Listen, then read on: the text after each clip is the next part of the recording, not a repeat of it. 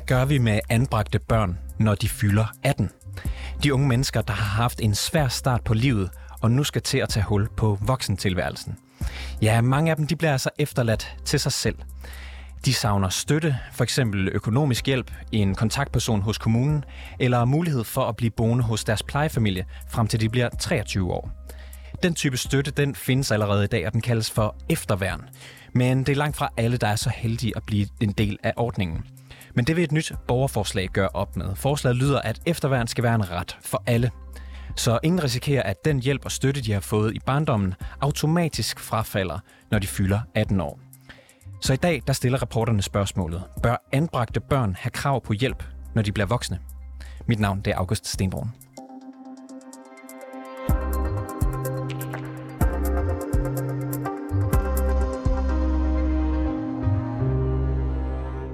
Cirka 13.500 danske børn og unge under 18 år er anbragt uden for hjemmet, og cirka 7.000, undskyld, cirka 8.700 unge modtager efterværn. Og det risikerer at få store konsekvenser, hvis de her unge mennesker ikke får den nødvendige hjælp, det viser erfaringer.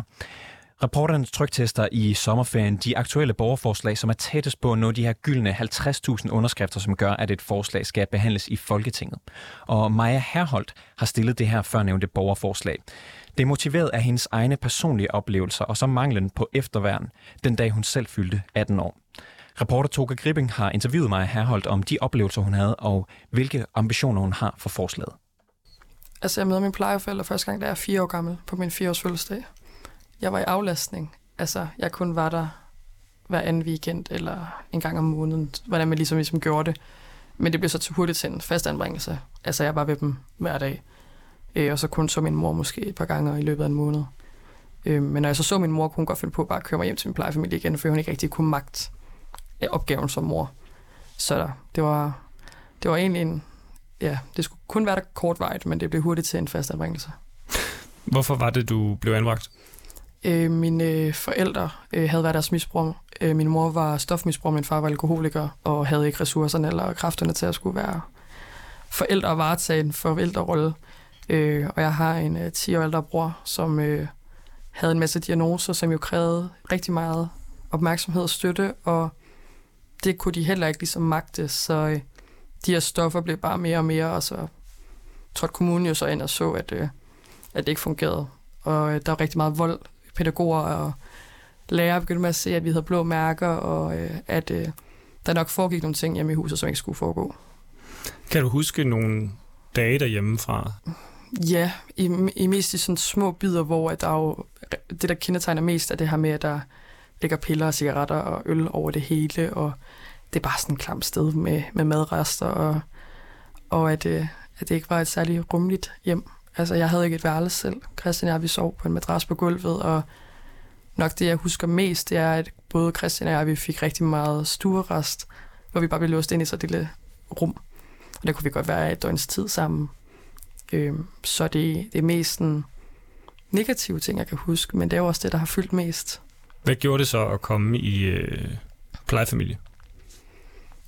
Det var jo svært at komme fra en barndom, hvor at øh, vold, øh, både psykisk og fysisk, har fyldt mest til en familie med så meget kærlighed. Og det gjorde det også svært at, at balancere i så to vidt forskellige verdener.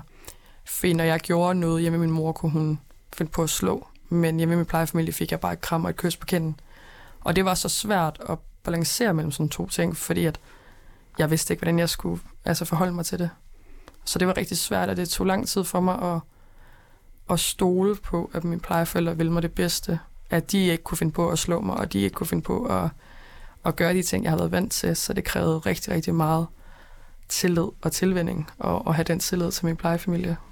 Hvad for nogle situationer førte det med sig, at du kom fra det, du kendte, og at du ligesom trådte ind i en i går så en normal hverdag? Det var meget det her med, at der lige pludselig var en struktur, og der var øh, nogle helt altså, sådan initiale ting, man jo gør, som jeg jo aldrig har været vant til. Så jeg blev jo ligesom sat ind i en familie, hvor at jeg ligesom skulle opdrages på ny på en eller anden måde, og skulle læres nogle nye ting. Altså det her med at, at have et socialt liv, har jeg jo aldrig, aldrig rigtig haft hjemme med min familie. Øh, hverken mine forældre øh, havde nogen bekendte eller venner, og det der med at gå ind og banke på ved naboen og spørge, om man kan måtte lege, det har, vi, det har man jo aldrig gjort. Øh, så det med at komme ud til en øh, plejefamilie, som er meget, meget sociale, øh, og gerne med hele byen, og alle kender alle, det var også sindssygt svært. Og det er også noget, der har været svært igennem det meste af min, min ungdom og barndom, at, at man er så meget social, fordi at jeg har haft nogle ting med mig jo, som jeg har gjort, at det har været svært. Hvilken situation stod du så i, da du fyldte 18 og i princippet skulle flytte fra din plejefamilie? Jeg var øh, rigtig, rigtig ked af det, øh, og det tog faktisk nogle år, for allerede som 16-årig fik jeg jo at vide, at nu var der ikke lang tid, jeg flyttede, og så blev jeg 17, og nu var der i hvert fald ikke lang tid til, jeg skulle flytte, så det var jo en, en lang periode med, med rigtig mange følelser, også i rigtig meget der med, at jeg gik og var bange for at være alene, for når jeg så flyttede fra dem af, og hvis jeg så ikke havde dem længere, så ville jeg jo ikke have nogen, for jeg har jo ikke noget biologisk familie. Så jeg tror et eller andet sted, det handlede om, at jeg var bange for at være ensom og være, være alene, fordi at havde jeg problemer med at betale en regning, eller vidste jeg ikke lige, hvad jeg skulle bruge her, hvem skulle jeg så ringe til? Altså, det er jo sådan nogle ting, man jo burde vide, men man jo som spørger sine forældre om, sådan, for at være sikker, og det var der, jeg virkelig kunne mærke, okay, fuck, hvad gør jeg her? Men så har jeg jo så heldigvis haft nogle plejefamilier, som sagt, at altså, de er mine forældre til den dag, de dør, så dem snakker jeg jo stadigvæk med dagligt, og altså, jeg er jo bare en normal familie med dem, men, men jeg gik rigtig meget med en angst, og jeg var rigtig ked af det, både op til at skulle flytte, og da jeg flyttede. Altså det første år, da jeg var flyttet hjemmefra, der, der havde jeg det ikke godt. Altså det havde jeg ikke, og det vidste folk omkring mig også godt, jeg ikke havde. Fik du hjælp? Nej, jeg har aldrig øh, været så god til øh, at snakke med en psykolog. Jeg har prøvet det et par gange, men det har bare ikke været noget for mig. Øh, og så prøvede jeg at søge psykologhjælp, øh, og fik at vide, at, øh, at øh, hvis jeg ikke var selvmordstroet eller selvmordsskadet, så var det ikke vigtigt nok, det jeg ville snakke om. Og så tænkte jeg på, at så er det fucking lige meget. Altså, så, kan det, så er det ikke det værd at kæmpe for at få det. Øh, men så har jeg været god til at snakke med alle dem omkring mig, altså både mine plejeforældre, men også mine venner og veninder. Så snakker jeg med dem om det. Fik du hjælp fra kommunen eller noget, der lignede det? Nej, det gjorde jeg ikke. Det, min øh, sagsbehandler ringer til mig øh, samme dag, som jeg overtager nøglerne til min nye lejlighed. Og, øhm, hvor hun siger til mig, at nu får min plejeforældre ikke løn for at have mig mere, så nu behøver de ikke at snakke med mig nogensinde igen, fordi nu er deres løn ophørt. Øh, hvor at, øh, jeg jo faktisk har min telefon på højtaler, og min plejemor hører hende sige det her, hvor jeg jo så siger, min, min plejemor og plejefar er jo stadigvæk mine forældre, hvor hun jo siger, at øh, det er de ikke, for de får ikke løn længere. Og der står min plejemor, og jeg også bare kigger på hinanden og siger, at det sagde hun bare ikke. Altså, man bliver ligesom bare sat op i, at man er et, noget, et kommunalt barn, og det er pengene, der omhandler, hvorvidt den her kærlighed skal være i rummet eller ej. Og der fandt jeg også ud af, at der jo faktisk er et reelt problem inden for det her. Hvordan havde du det med, at kommunen ligesom fortæller dig, at nu øh, kapper vi navlestrengen, når du klarer dig selv?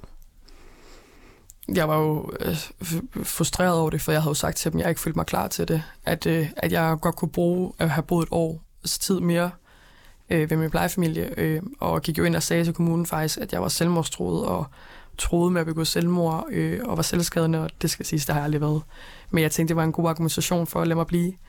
Øh, men det, det var ligesom at snakke til en mur. Altså, de var simpelthen så ligeglade, og de gange, hvor jeg sagde, at øh, min plejemor var min mor, så får jeg bare den der flabede tilbage. Nej, din plejefamilie får løn for at have dig via dine forældre ved kommunen.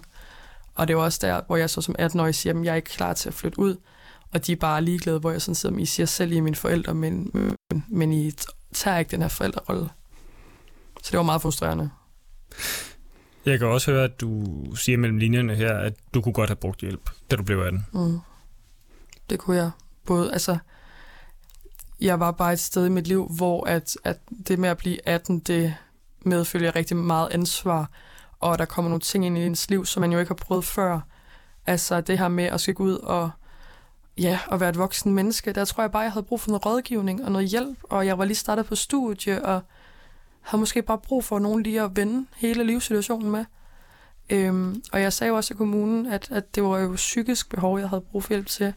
Altså det her med at klare mig selv egentlig i at gå ud og handle og gøre rent og sådan ting, det kan jeg jo sagtens, men det var jo noget psykisk hjælp, jeg havde behov for.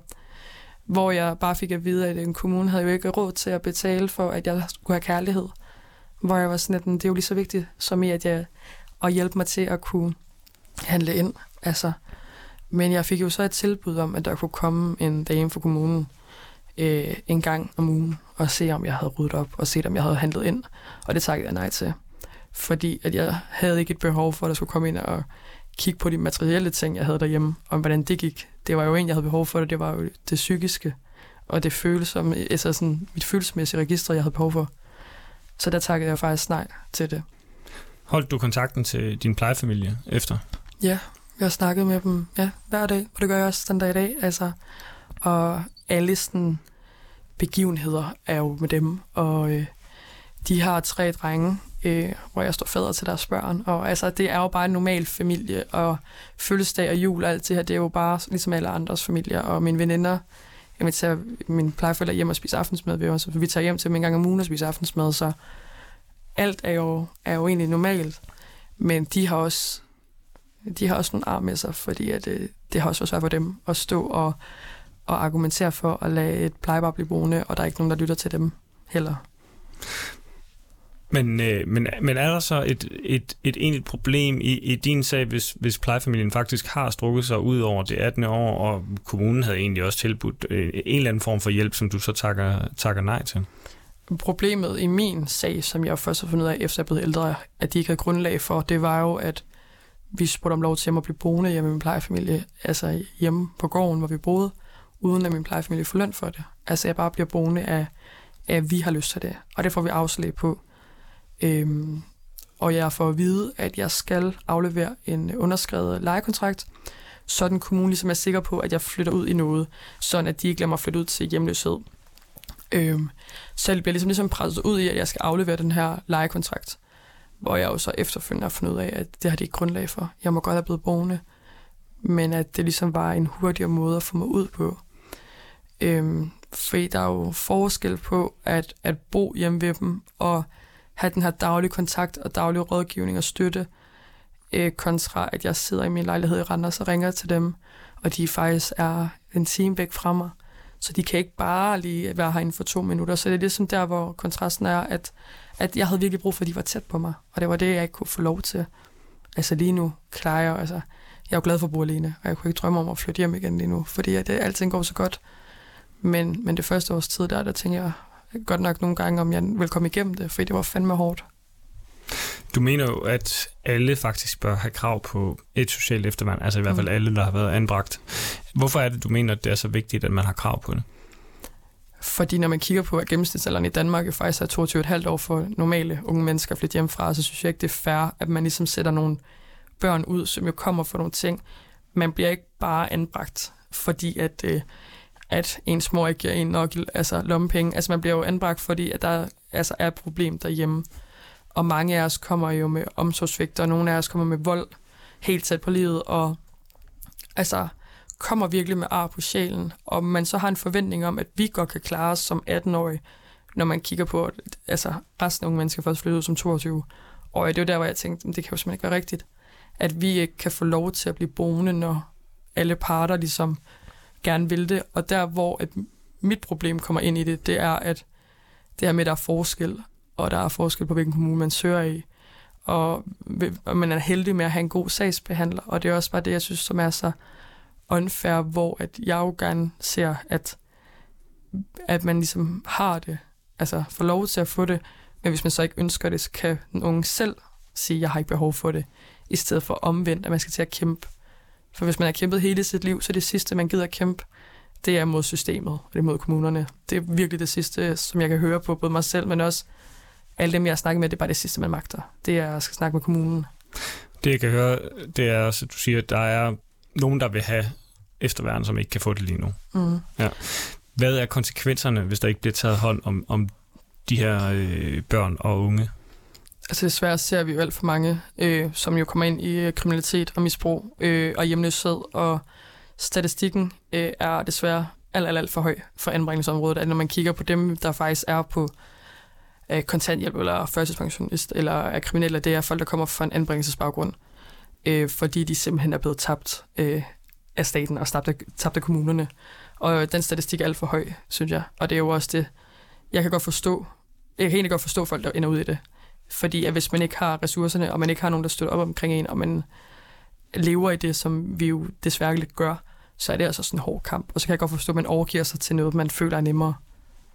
Er det tænkte eksempler med, at man kan ende i kriminalitet og misbrug eller andre øh, sociale problemer, eller er det noget, du ved? Det er noget, jeg ved, fordi at, øh, jeg har kontakt med rigtig mange plejeforældre, og øh, også anbragte børn, der selv skriver til mig, øh, og er medlem af nogle forumer. Jeg har jo også selv et, et øh, forum for anbragte, som kan få lov til at skrive derinde, og det er rigtig meget, rigtig meget stoffer og rigtig meget kriminalitet, som jeg hører. Øh, og desværre også rigtig mange, som øh, skriver omkring, at de jo bor på sådan nogle... Øh, herberg, altså hvor de, de ligesom er nogle steder, fordi de ikke har nogen mennesker, der tager, der sig til ansvar. Øh, nu mister jeg jo min egen bror til selvmord, fordi at han ikke fik efterværn. Der var ikke nogen, der tog hånd om ham. Og han tog også lidt turen med, først med kriminalitet og så misbrug. Øh, Øh, så det er jo bare noget, man ser. Øh, og folk, der er højere oppe, altså siger jo også, at det har været en problemstilling de sidste 15 år, og de ikke har set nogen forbedring eller noget som helst på de 15 år. Så det er jo et problem, vi har. Kan du prøve at, at tegne et, et billede af, af den udfordring, der er, når man som anvagt ung fylder øh, 18 år med dig selv og, og, og din, din bror i udgangspunkt? Altså, hvorfor er det, I ikke kan trække på jeres øh, forældre på det tidspunkt? Altså, i, i vores situation kan vi ikke trække på vores forældre, fordi at, øh, at øh, vores far havde begået selvmord, og vores mor var blevet slået ihjel. Så vi havde jo ikke nogen øh, forældre at kunne trække i. Øh, Christian bliver sendt på et opholdssted, øh, og jeg bliver sendt i plejefamilie, som jo også er to vidt forskellige anbringelsesområder at komme ind i. Øh, faktisk er det nemmere at få lov til at blive boende længere tid på et øh, opholdssted, end det er i en plejefamilie. Og det synes jeg er totalt unfair og mærkeligt på nogle punkter, men, men det er jo sådan, det er. Men Christian bliver også smidt ud, øh, når han er 18, ligesom jeg selv gjorde. Øh, og det er jo bare fucking hårdt, når man ikke har nogen forældre at gå til. Vi kan jo ikke gå til vores, hverken vores mor eller far. Øh, så jeg kan godt forstå, nu Christian så godt nok 10 år end mig selv. Øh, så da han, øh, da han øh, bliver smidt ud, så er jeg jo kun 10 år gammel og forstår stadig ikke virkeligheden. Så jeg kan godt forstå, at han står alene, at han ikke har nogen. Fordi 10 år efter, da jeg stod der, så kunne jeg godt se, hvad det var, han stod i. Ved du, hvor mange det, der er i, øh, der er i klemme med det her? Altså, jeg har rigtig meget at gøre med en organisation, der hedder Børnehjælpsdagen, hvor at, øh, jeg er ambassadør for, som jo kun handler om anbragte børn. Og vi var i Godmorgen Danmark og snakker om det, og der siger de, at i deres målgruppe har de sendt et øh, statistik ud. Og ud af deres anbragte børn, der er der øh, 36 procent, som har søgt efterværn, som ikke har fået det. Øhm, og det er jo et for højt tal, når man kigger på, at, at der jo faktisk er så mange børn og unge, der stiller, rækker hånden ud og siger, at det, de ikke har det godt. Øhm, men problemet er lidt, at nu har jeg også været snakket med nogle forskellige politikere, og, øh, og har rækket ud efter et, øh, en statistik omkring, hvor mange der søger, hvor mange der får afslag. Men de siger alle sammen, at det findes ikke, eller det ved de i hvert fald ikke, hvor de skulle få fat på. Så øh, jeg har virkelig prøvet det, fordi det var en god argumentation i det. Men øh, der er ikke nogen, der kan give os det. Tror du, at øh, social efterværn kunne have hjulpet din bror? Ja, bestemt. Altså, jeg tror, han ville have været i live i dag, hvis der er nogen voksne, der havde stillet sig til ansvar og, og har taget ham ind. Øh, fordi han råbte om hjælp, og han råbte virkelig højt. Øh, både til kommunen, men også til psykiatrien og sagde på, at jeg, jeg har det fandme skidt. Hvor de sagde, at der er halvandet års ventetid. Vi kan ikke hjælpe dig lige nu. Så han prøvede jo at, at råbe højt til både kommunen og til psykiatrien og til alle, men der var jo ligesom ikke rigtig nogen, der, jeg ved ikke, om de jeg vil sige, at de ikke tog ham seriøst, for det gjorde de jo nok, men, men de havde ikke ressourcerne til at kunne varetage hans opgave. Og det ender jo bare med et menneskeliv. Og det er også lidt det der problemet, at hvis man ikke har ressourcerne, eller ikke føler, at økonomien er der til det, så er det menneskeliv, vi taber på det. Hvad er det øh, konkret, man kan øh, gøre? Altså handler det om noget så simpelt som at forlænge tiden, man kan være hos plejefamilien? Eller, ja, eller... det gør det. Det handler simpelthen bare om, at man får lov til at blive der længere tid og det er barnet og den unges valg, hvornår man er klar til at flytte ud. At der ikke sidder en dame på kommunen, som har... Jeg ved godt, de har en masse kompetencer, og de har en autorisation, man jo ligesom skal stole på. Men når et barn siger, jeg er ikke klar til at flytte ud, eller jeg har simpelthen brug for hjælp, eller faktisk går ind og siger, jeg har selvmordstanker, hvis jeg skal til at bo alene, og de så bare ignorerer det og lukker dem ud, så er det jo ligesom der, man har et problem. For hvis man, hvis man bare siger, okay, vi giver dem et år mere, eller vi giver dem to år mere, og lytter på barnets behov, så tror jeg simpelthen, at, det, altså, at vi, der er mange mennesker, der stadigvæk vil have været i live i dag. Der er også rigtig mange, der bliver anbragt øh, på institutioner og så videre, øh, når de er ældre, fordi de har det så svært også, at myndighederne vurderer, de skal ikke, de skal ikke bo selv.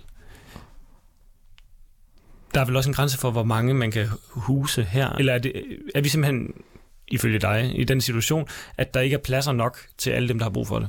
Men jeg tror også, det handler om, at, at når man kigger på plejefamilier, og som jo faktisk gerne vil have børn længere tid, så er det, når man bliver 18, så er det jo fordi, når kommunen tænker, så det her barn bliver smidt ud, så har plejefamilien plads til et nyt barn. Så man følger ikke det første barn til dørs, før man ligesom tager det nye barn. Hvor at jeg jo tænker, at hvis man følger barnet, til barnet føler sig klart nok, eller den unge føler sig klar nok, så kan man sætte dem ud på et arbejdsmarked, hvor at de kan ligesom komme ud og få en hverdag, og få sig et, altså, få sig et godt liv. Men hvis man smider dem ud, uden at de er klar til det, så er det det her, hvor vi kommer ind i alle de her kriminaliteter og misbrug.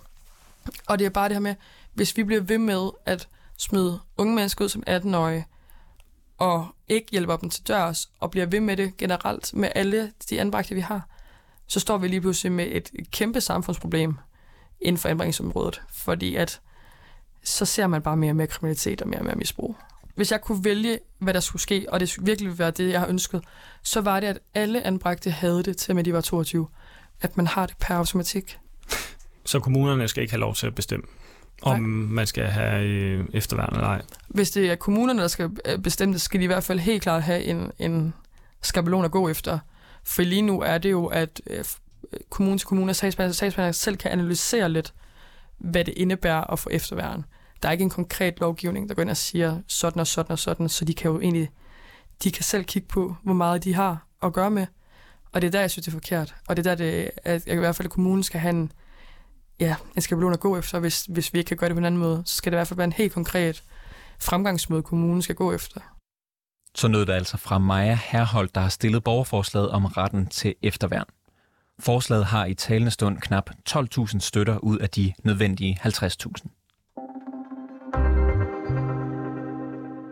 Katrine Iversen, du er projektchef hos det Nationale Forskningscenter for Velfærd, dem der hedder VIVE, og så har du i overvis lavet undersøgelser om anbringelsesområdet. Velkommen til. Tak skal du have. Er det en god idé at tilbyde efterværn til alle anbragte unge? Ja, det er i udgangspunktet en god idé at tilbyde efterværn til, til alle anbragte unge.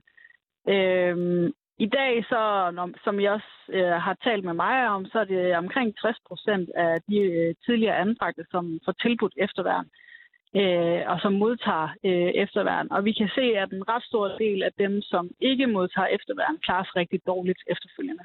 Hvordan dårligt? Ja, men som I har været inde på, så er der rigtig mange af dem, som, øh, som desværre øh, havner i hjemløshed. Altså, de er overrepræsenteret i hjemløsestatistikkerne, de er også overrepræsenteret i kriminalitetsstatistikkerne, de er overrepræsenteret i misbrugsstatistikkerne. Og øh, det kan man sige, det er, når det går rigtig galt. Øh, desværre er der også rigtig mange af dem, som ikke kommer i ungdomsuddannelser, i videreuddannelse og heller ikke i beskæftigelse. Så, så de ender med at blive en del af det, som vi også taler rigtig meget om for tiden, restgruppen øh, af unge mennesker i Danmark. Så hvis øh, det her borgerforslag, det når i, øh, i Folketingssalen og skal drøftes der, så vil du øh, mene, at man burde øh, stemme for det? Ja, øh, i udgangspunktet ja, men der er selvfølgelig også nogle, nogle forbehold, kan man sige. Øh, og det handler jo om, at øh, faktisk så har efterværensområdet, det er oppe rent politisk i øjeblikket i forbindelse med børnene først reformen og barnets lov, og, øh, og der skal også foregå nogle forhandlinger om nytænkning af efterværn. Øh, det er sådan set noget, de socialpolitiske ordfører og, og vores minister øh, på området, Pernille rosenkrantz de skal drøfte, hvad man vil gøre ved efterværnsområdet. Men det, der også er en klar melding om, det er, at det skal ske inden for den eksisterende økonomiske ramme. Og med de undersøgelser, vi har lavet omkring efterværn her de sidste par år, er der faktisk lavet en hel del undersøgelser øh, af efterværn i Danmark, der tænker jeg, at det gennemgående i de undersøgelser, det er at for få for efterværn, og at øh, de får, for, de får efterværn i for kort tid, og også at kvaliteten af efterværnet øh, ikke er tilstrækkelig. Øh, så man kan sige, hvis man skal give efterværn til flere med den rigtige kvalitet og den rigtige varighed inden for den eksisterende økonomiske ramme, så bliver det rigtig, rigtig svært. Vi hører man jo... Kan sige, Nå, ja, ja. fortsæt endelig. Ja, så man kan sige, at hvis man ligesom vil, øh, vil tilbyde det her til alle, at, altså hvis de tager det som udgangspunkt som, som borgerforslaget, så, så kunne man jo have den bekymring, at, at ved at vi, vi skal tildele efterværn øh, til alle, at alle så får mindre, så at sige. Ikke? Øhm, og det, det, kan være, det kan være en bekymring. Så vi skal give det mere, men ikke nødvendigvis til alle, hvis det stod til dig? Vi skal give det til de rigtige. Yes, Fordi yes. der er unge mennesker, som, som godt kan øh, klare sig selv, når de, når de bliver 18 øh, i udgangspunktet. Eller som har nogle plejefamilier, som, som kan gå, som, som selvom kommunen stopper øh, betalingen, øh, ser deres plejebørn som, som en, deres egne børn, og som gerne vil, vil være de hvad skal man sige, øh, voksne, der er i barnets øh, liv efterfølgende. Ja, for og det var og netop unge- mit, øh, mit ja. næste spørgsmål. Kan, Mm. kan de her plejefamilier ikke have de her unge mennesker boende, selvom de er 18 eller 19, og så bare ikke modtage de penge, som de ellers gør, øh, indtil de fylder 18? Jo, altså nu hørte vi jo ligesom med Maja, at det, det, det mener kommunen ikke, og jeg er ikke jurist øh, og, og kender ikke nok til serviceloven på den øh, konto til, at jeg kan udtale mig om, hvad, hvad man kan og ikke kan. Men altså i udgangspunktet kan man vel altid have nogle boende. Øh, så, så det bør der jo være nogle løsninger omkring. Jeg ved også, det er jo selvfølgelig sådan noget, som politikerne også vil kigge på fremadrettet. Hvad kan vi gøre inden for de eksisterende regler og lovgivninger? Kan vi prøve at tænke tingene på en lidt anden måde? Øhm, og der kan man bare sige, at vi, vi kan se, at, at tingene bliver tænkt forskelligt i kommunerne. Altså, vi har jo kommunal selvstyre i Danmark, og det betyder også, at, at, at man siger, en stor del af serviceloven, den, den hviler på et socialfagligt skøn fra den enkelte sagsbehandler og, og det enkelte sagsbehandlerteam, men jo også på øh, det kommunale serviceniveau på området. Øhm, så man kan sige, øh, det, reglerne bliver i dag fortolket forskelligt, og det skulle man så måske også prøve at kigge på, om, om der skulle være lidt mere ensretning på tværs af kommunerne. Øh, ja. Kan du, kan du give en, en, en idé om, øh, om omfanget? Altså, er det, er det et stort problem, det her, at, at nogle 18-årige anbragte børn får frataget al hjælp øh, med, med et fingerknips? Ja, det er et stort problem. Altså, vi har selv øh, i Vive gennemført en undersøgelse for et års tid siden, hvor vi har etableret et, et ungepanel øh, bestående af målgrupper, hvor vi drøftede nogle af de her tematikker. Og det er nogle, nogle rigtig triste historier. Øh, vi hører om unge mennesker, som, som bliver tvunget hjemmefra øh, for tidligt, øh, og som, som, altså nu hørte vi Maja, at, at hun havde haft det rigtig skidt det første år. Vi ser desværre også nogen, der har det så skidt, at de ryger øh, psykiatrisk og på midlertidige botilbud, fordi de simpelthen psykisk får det så dårligt øh, og føler sig ensomme og alene i verden. Øh, vi ser også nogen, som, som decideret faktisk øh, fra deres anbringelse bliver udskrevet, så at sige, til hjemløshed. Altså, at næste ting, det er at tjekke ind på et herberg. Og vi ser også kommuner, som har rigtig, rigtig svært ved at hjælpe de unge med at finde boliger. Altså, der er generelt mangel på boliger, som de her unge mennesker har råd til. Og det betyder også, at, at det kan være svært for dem overhovedet at finde en bolig, når de så bliver bedt om at flytte hjemmefra. Hvor mange unge mennesker drejer det her sig om? Altså, hvor mange øh, er det, der ikke får det her efterværn? Jamen, øh, det er omkring 40 procent af målgruppen, der ikke får efterværn. Øh, og det skal så lige sige, en mindre del af de 60, altså af de 40 procent, der ikke får øh, efterværn, det er unge mennesker, som har takket nej til efterværnet. Øh, for du kan jo få tilbudt efterværn, og så sige nej tak, hvilket i princippet også lidt var det, Maja hun øh, gjorde, kan man sige. Hun fik tilbudt en, en, en kontaktperson. Øh, og det ser vi også unge mennesker, der takker nej til efterværnet. Og det er typisk fordi, at det efterværn, de får tilbudt, i virkeligheden overhovedet ikke er det, de har brug for. Altså det tager udgangspunkt i, hvad kommunen mener, den unge har brug for, øh, frem for hvad den unge reelt har brug for øh, af støtte. Det var også det, vi hørte, at det var meget sådan den praktiske støtte, hun fik tilbudt hjælp til. Og rigtig mange af de her unge mennesker i tale sætter sådan set, at de kan godt finde ud af at købe ind, de kan godt finde ud af at gøre rent, de kan godt finde ud af at lave mad, men de har brug for et trygt stillads øh, omkring sig til at vende udfordringer i hverdagen og på uddannelsesinstitutionen med. Katrine Iversen, projektchef hos øh, VIVE, som i flere år har lavet undersøgelser på anbringelsesområdet. Tak fordi du har lyst til at være med i programmet. Tak fordi I lyttede med til reporterne i dag. Har du noget, som vi skal undersøge, eller har du ris eller ros til programmet, så kan du altid skrive til os på den mailadresse, der hedder reporterne 247dk Bag udsendelsen i dag var Toke Gripping og Peter Marstal.